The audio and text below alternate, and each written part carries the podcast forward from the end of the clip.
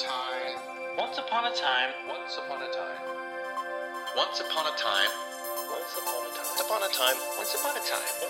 Once upon a time. Once upon a time. Once upon a time. Once upon a time. Once upon a time.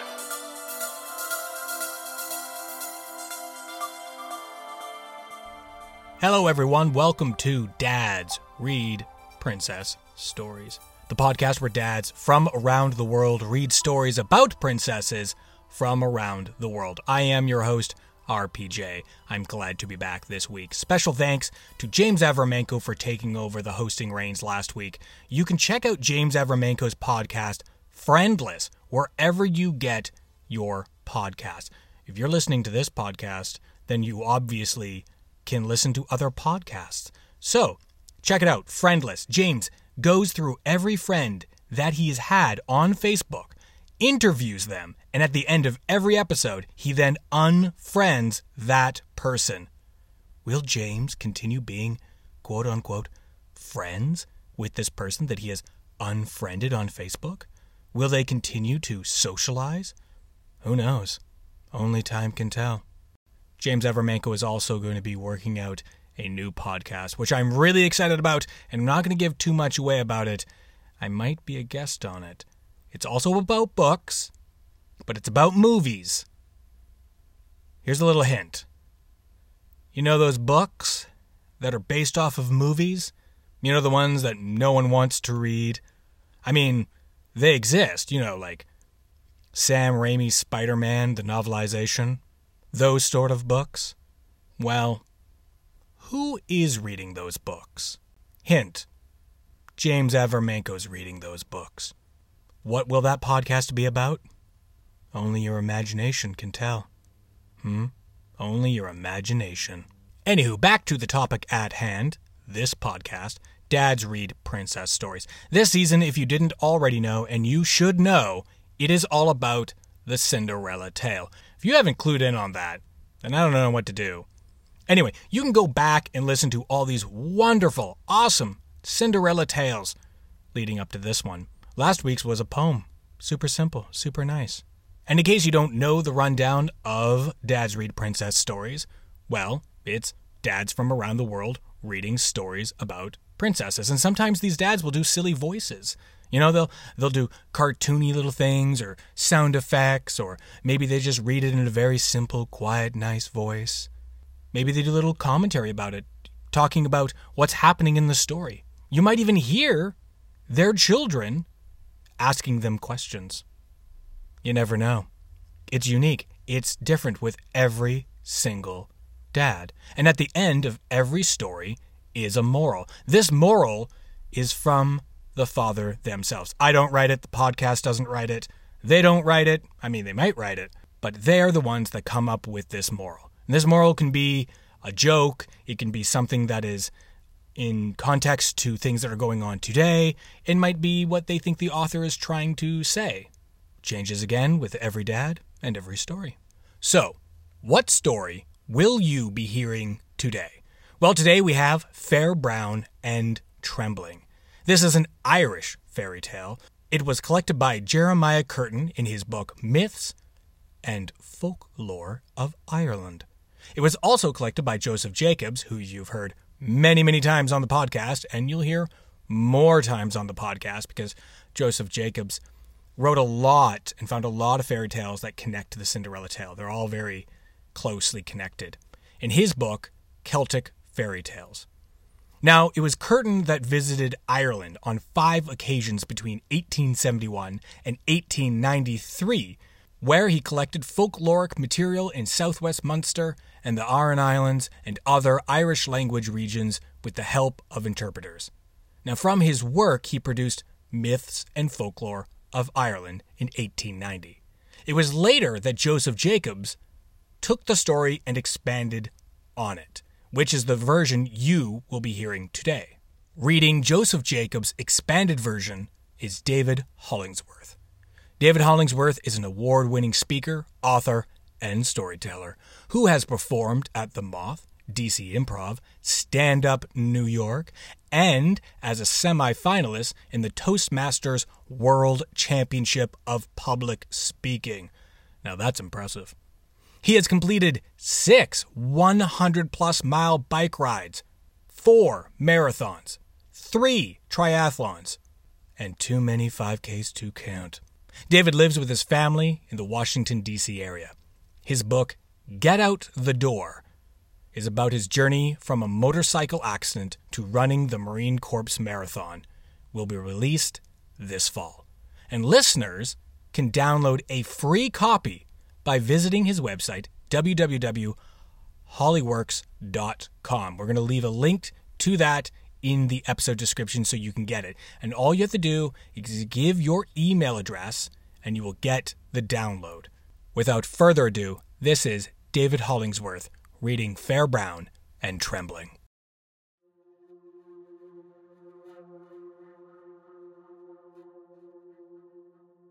Once upon a time, King Hur Karucha lived in Tir Conal, and he had three daughters whose names were Fair, Brown, and Trembling. Fair and Brown had new dresses and went to church every Sunday. Trembling was kept at home to do the cooking and work. They would not let her go out of the house at all, for she was more beautiful than the other two, and they were in dread she might marry before themselves. They carried on this way for seven years. At the end of seven years, the son of the king of Emania fell in love with the eldest sister. One Sunday morning, after the other two had gone to church, the old henwife came into the kitchen to Trembling and said, It's a church you ought to be this day, instead of working here at home. How could I go? said Trembling. I have no clothes good enough to wear at church, and if my sisters were to see me there, they'd kill me for going out of the house. I'll give you, said the henwife, a finer dress than either of them has ever seen. And now tell me, what dress will you have? I'll have, said Trembling, a dress as white as snow and green shoes for my feet. Then the henwife put on the cloak of darkness, clipped a piece from the old clothes the young woman had on, and asked for the whitest robes in the world and the most beautiful that could be found, and a pair of green shoes. The moment she had the robe and the shoes, and she brought them to Trembling, who put them on. When Trembling was dressed and ready, the henwife said, I have a honey bird here to sit on your right shoulder, and a honey finger to put on your left. At the door stands a milk white mare, with a golden saddle for you to sit on, and a golden bridle to hold in your hand. Trembling sat on the golden saddle, and when she was ready to start, the henwife said, You must not go inside the door of the church. And the minute the people rise up at the end of Mass, do you take off? The ride home as fast as the mare will carry you. When Trembling came to the door of the church, there was no one inside who could get a glimpse of her, but was striving to know who she was. And when they saw her hurrying away at the end of Mass, they ran out to overtake her. But no use in their running. She was away before any man could come near her. From the minute she left the church until she got home, she overtook the wind before her and outstripped the wind behind. She came down at the door, went in, and found the henwife had dinner ready. She put off the white robes and had on her old dress in a twinkling. When the two sisters came home, the henwife asked, Have you any news today from the church? We have great news, said they. We saw a wonderful grand lady at the church door. The like of the robe she had, we have never seen on woman before. It's little that was thought of our dresses beside what she had on. And there wasn't a man at the church, from the king to the beggar, but was trying to look at her and know who she was. The sisters would give no peace till they had two dresses like the robes of the strange lady, but honey birds and honey fingers were not to be found. Next Sunday, the two sisters went to church again and left the youngest at home to cook the dinner. After they had gone, the henwife came in and asked, Will you go to church today? I would go, said Trembling, if I could get the going. What robe will you wear? asked the henwife. The finest black satin that can be found, and red shoes for my feet. What colour do you want the mare to be? I want her to be so black and so glossy that I can see myself in her body. The henwife put on the cloak of darkness and asked for the robes and the mare. That moment she had them. When Trembling was dressed, the henwife put the honey bird on her right shoulder and the honey finger on her left. The saddle on the mare was silver, and so was the bridle. When Trembling sat in the saddle and was going away, the henwife ordered her strictly not to go inside the door of the church, but to rush away as soon as the people rose at the end of Mass, and hurry home on the mare before any man could stop her. That Sunday, the people were more astonished than ever, and gazed at her more than the first time. And all they were thinking was to know who she was. But they had no chance, for the moment the people rose at the end of Mass, she slipped from the church, was in the silver saddle, and home before a man could stop her or talk to her. The henwife had the dinner ready. Trembling took off her satin robe and had on her old clothes before her sisters got home. What news have you today? Asked the henwife of the sisters when they came from the church. Oh, we saw the grand strange lady again, and it's little that any man could think of our dresses after looking at the robes of satin she had on. And all at church, from the high to the low, had their mouths open, gazing at her, and no man was looking at us. The two sisters gave neither rest nor peace till they got dresses as nearly like the strange lady's robes as they could find. Of course, they were not so good, for the like of those robes could not be found in Erin. When the third Sunday came, Fair and Brown went to church dressed in black satin. They left Trembling at home to work in the kitchen and told her to be sure and have dinner ready when they came back. After they had gone and were out of sight, the henwife came to the kitchen and said, Well, my dear, are you for church today? I would go if I had a new dress to wear. I'll get you any dress you ask for. What dress would you like? asked the henwife. A dress as red as a rose from the waist down, and as white as snow from the waist up, a cape of green on my shoulders, and a hat on my head with a red and a white and a green feather in it, and shoes for my feet with the toes red, the middle white, and the backs and the heels green. The henwife put on the cloak of darkness, wished for all these things, and had them. When Trembling was dressed, the henwife put the honey bird on her right shoulder and the honey finger on her left, and placing the hat on her head, clipped a few hairs from one lock and a few from another with her scissors. In that moment, the most beautiful golden hair was flowing down over the girl's shoulders. Then the henwife asked what kind of a mare she would ride. She said white with a blue and gold colored diamond shaped spots all over her body. On her back, a saddle of gold, and on her head, a golden bridle. The mare stood there before the door, and a bird sitting between her ears, which began to sing as soon as Trembling was in the saddle, and never stopped till she came home from the church. The fame of the beautiful strange lady had gone out through the world, and all the princes and great men that were in it came to church that Sunday, each one hoping that it was himself would have her home with them after Mass. The son of the king of Emania forgot all about the eldest sister, and remained outside the church so as to catch the strange lady before she could hurry away. The church was more crowded than ever before, and there were three times as many outside.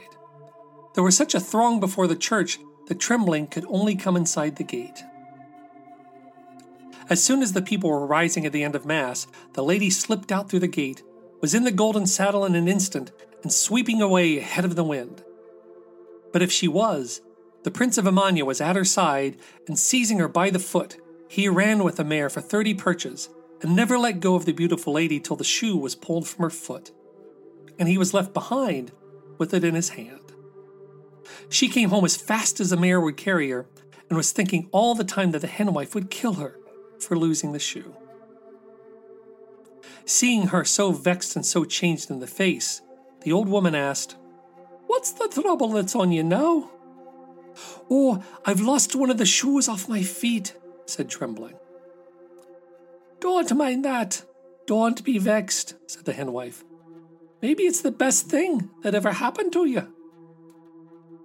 Then Trembling gave up all the things she had to the henwife, put on her old clothes, and went to work in the kitchen.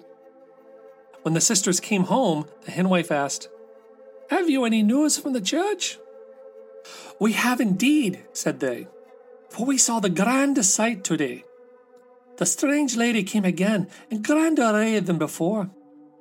On herself and the horse she rode were the finest colours of the world, and between the ears of the horse was a bird which never stopped singing from the time she came till she went away. The lady herself is the most beautiful woman ever seen by man in Erin. After Trembling had disappeared from the church, the son of the king of Emania said to the other king's sons, I will have that lady for my own. They all said, You didn't just win it by taking the shoe off a foot. You'll have to win her by the point of the sword. You'll have to fight for her with us before you can call her your own. Well, said the son of the king of Emania, when I find the lady that shoe will fit, I'll fight for her. Never fear before I leave it to any of you. Then all the king's sons were uneasy and anxious to know who was she that lost the shoe. And they began to travel all over Erin to know they could find her. The prince of Emania and all the others went in a great company together and made the round of Erin. They went everywhere north, south, east, and west. They visited every place where a woman was to be found and left not a house in the kingdom they did not search to know they could find the woman the shoe would fit, not caring whether she was rich or poor, of high or low degree. The Prince of Emania always kept the shoe, and when the young women saw it, they had great hopes, for it was of a proper size, neither large nor small, and would beat any man to know of what material it was made. One thought it would fit her if she cut a little from her great toe, and another, with too short a foot, put something in the tip of her stocking. But no use. They only spoiled their feet and were curing them for months afterwards. The two sisters, Fair and Brown, heard that the princes of the world were looking all over Erin for the woman that could wear the shoe, and every day they were talking of trying it on. And one day Trembling spoke up and said, Maybe it's my foot the shoe will fit. Or the breaking of the dog's foot on you. Why say so when you are at home every Sunday? They were that way waiting and scolding the younger sister, till the princes were near the place. The day they were to come, the sisters put Trembling in a closet and locked the door on her. When the company came to the house, the Prince of Emania gave the shoe to the sisters, but though they tried and tried, it would fit neither of them. Is there any other young woman in the house? asked the prince. There is, said Trembling, speaking up in the closet. I'm here. Oh, we have her for nothing but to put out the ashes, said the sisters. But the prince and the others wouldn't leave the house till they had seen her, so the two sisters had to open the door. When Trembling came out, the shoe was given to her, and it fitted exactly. The Prince of Emania looked at her and said, You are the woman the shoe fits, and you are the woman I took the shoe from. Then Trembling spoke up and said, Do ye stay here till I return. Then she went to the henwife's house. The old woman put on the cloak of darkness, got everything for her she had the first Sunday at church, and put her on the white mare in the same fashion. Then Trembling rode along the highway to the front of the house. All who saw her the first time said, This is the lady we saw at church. Then she went away a second time, and the second time came back on the black mare and the second dress which the henwife gave her. All who saw her on the second Sunday said, That is the lady we saw at church. A third time she asked for a short absence and soon came back on the third mare and in the third dress. All who saw her the third time said, That is the lady we saw at church. Every man was satisfied and knew that she was the woman. Then all the princes and great men spoke up and said to the son of the king of Emania, You'll have to fight now for her before we let her go with you. I'm here before you, ready for combat, answered the prince. Then the son of the king of Lochlann stepped forth. The struggle began, and a terrible struggle it was. They fought for nine hours, and then the son of the king of Lochlann stopped, gave up his claim, and left the field. Next day, the son of the king of Spain fought six hours and yielded his claim. On the third day, the son of the king of Nyerfoi fought eight hours and stopped. The fourth day, the son of the king of Greece fought six hours and stopped. On the fifth day, no more strange princes wanted to fight, and all the sons of kings in Erin said they would not fight with a man of their own land, that the strangers had had their chance, and, as no others came to claim the woman, she belonged of right to the son of King of Emania. The marriage day was fixed and the invitations were sent out. The wedding lasted for a year and a day. When the wedding was over, the king's son brought home the bride, and when the time came, a son was born. The young woman sent for her eldest sister, Fair, to be with her and care for her. One day, when Trembling was well, and when her husband was away hunting, the two sisters went out to walk, and when they came to the seaside, the eldest pushed the youngest sister in. A great whale came and swallowed her. The eldest sister came home alone, and the husband asked, Where is your sister? She has gone home to her father in Ballyshannon, and now that I am well, I don't need her. Well, said the husband, looking at her. I'm in dread. It's my wife that has gone. Oh, no, said she. It's my sister Far that's gone. Since the sisters were very much alike, the prince was in doubt. That night he put his sword between them and said, If you are my wife, this sword will get warm. If not, it will stay cold. In the morning when he rose up, the sword was as cold as when he put it there. It happened when the two sisters were walking by the seashore that a little cowboy was down by the water minding cattle and saw a fair push trembling into the sea. And next day, when the tide came in, he saw the whale swim up and throw her out on the sand. When she was on the sand, she said to the cowboy, When you go home in the evening with the cows, Tell the master that my sister Far pushed me into the sea yesterday, that the whale swallowed me, then threw me out, but will come again and swallow me with the coming of the next tide. Then he'll go out with the tide, and come again with tomorrow's tide, and throw me again on the strand. The whale will cast me out three times. I'm under the enchantment of this whale, and cannot leave the beach or escape myself, unless my husband saves me before I'm swallowed the fourth time, I shall be lost. He must come and shoot the whale with a silver bullet when he turns on the broad out of his back. Under the breast fin of the whale is a reddish brown spot. My husband must hit him in that spot, for it is the only place in which he can be killed. When the cowboy got home, the eldest sister gave him a draught of oblivion, and he did not tell. Next day he went again to the sea. The whale came and cast trembling on the shore again. She asked the boy, Did you tell the master what I told you to tell him? I did not, said he. I forgot. How did you forget? asked she. The woman of the house gave me a drink that made me forget. Well, don't forget telling him this night, and if she gives you a drink, don't take it from her. As soon as the cowboy came home, the eldest sister offered him a drink. He refused to take it till he had delivered his message and told all to the master. The third day, the prince went down with his gun and a silver bullet in it. He was not long down when the whale came and threw trembling on the beach, as the two days before. She had no power to speak till her husband till he had killed the whale.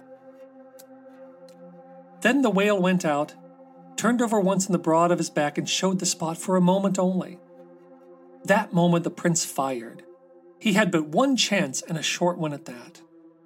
But he took it and hit the spot, and the whale, mad with pain, made the sea all around red with blood and died. That minute, Trembling was able to speak and went home with her husband, who sent word to her father what the eldest sister had done.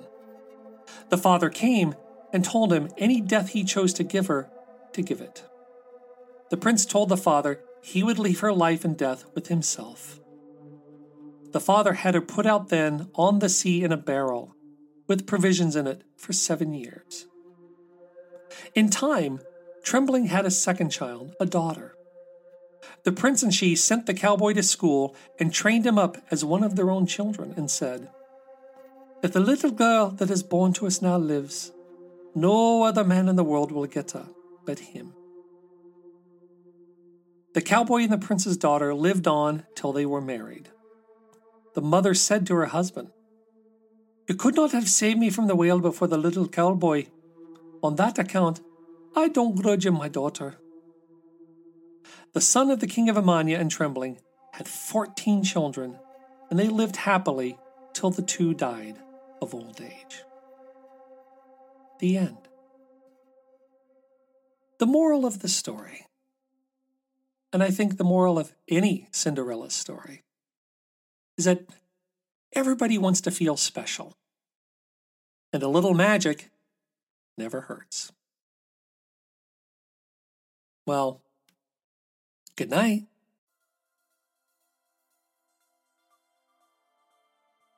That was David Hollingsworth reading Fair, Brown, and Trembling. You can follow David Hollingsworth on Twitter, Facebook, and on Instagram at Holliworks. That's H O L L I W O R K S. Holliworks. We'll also leave a link in the episode description so you can click on those and find him. And we'll also, again, leave a link to his website so that you can get that book. You can, of course, also follow us, Dads Read Princess Stories, on Twitter, Facebook, and on Instagram at, you guessed it, Dads Read Princess Stories. Also, if you are a dad, if you know a dad, you don't have to be a celebrity. I mean, yes, it would be great, sure, to have Ryan Reynolds on the podcast reading. I mean, I think he's a father. He's probably a father. He's a father. I mean, if you would like Ryan Reynolds, by all means, everyone, you send him, you tell him, you get on Twitter and Facebook and stuff, and you say, hey, Ryan, you should be on this. But in the meantime, if you are a father, or if you know a father, and you would like to be on the show, by all means, please send us a message. We would love to connect with you.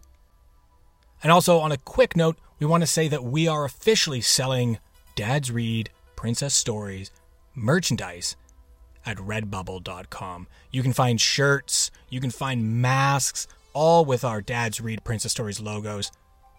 As you know, we don't do advertisements on the podcast. We try and keep it nice and clean for all of you. But having the merchandise and being able to have that revenue does keep the lights on, does keep the electricity going. So if you would like to support Dad's Read Princess Stories, all you have to do is go to redbubble.com. They also have an app and type in Dad's Read Princess Stories. There's loads of different options. You can get clocks, a shower curtain, books with the Dad's Read Princess Story logo on it. I mean, how cool is that? Back to school, right? Gotta be safe. Maybe get a mask. It's right there for you. Anyway, that's enough of me shilling out merchandise towards all of you. My name's RPJ. It's a pleasure being your host. To all of you out there, please stay safe.